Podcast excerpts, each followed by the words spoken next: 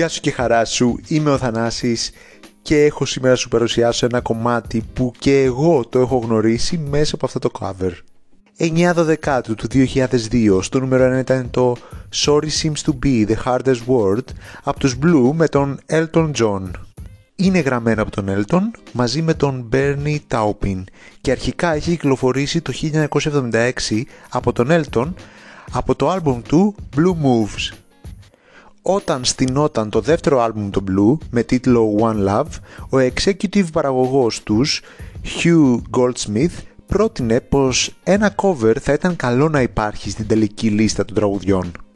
Το μέλος του group Lee Ryan πρότεινε το Sorry Seems to be the hardest word, μιας που ήταν το αγαπημένο τραγούδι όλων των εποχών.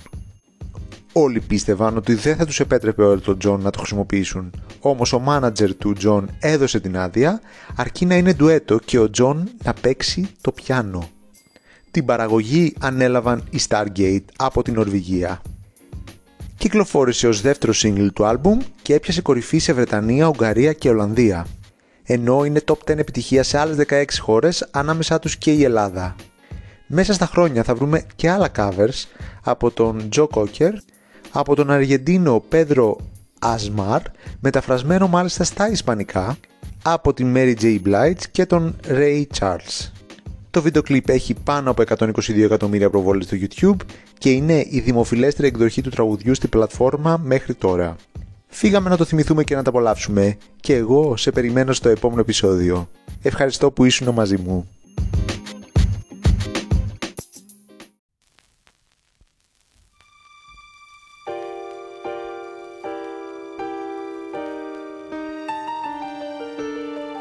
Sorry seems to be the hardest word. What I gotta do to make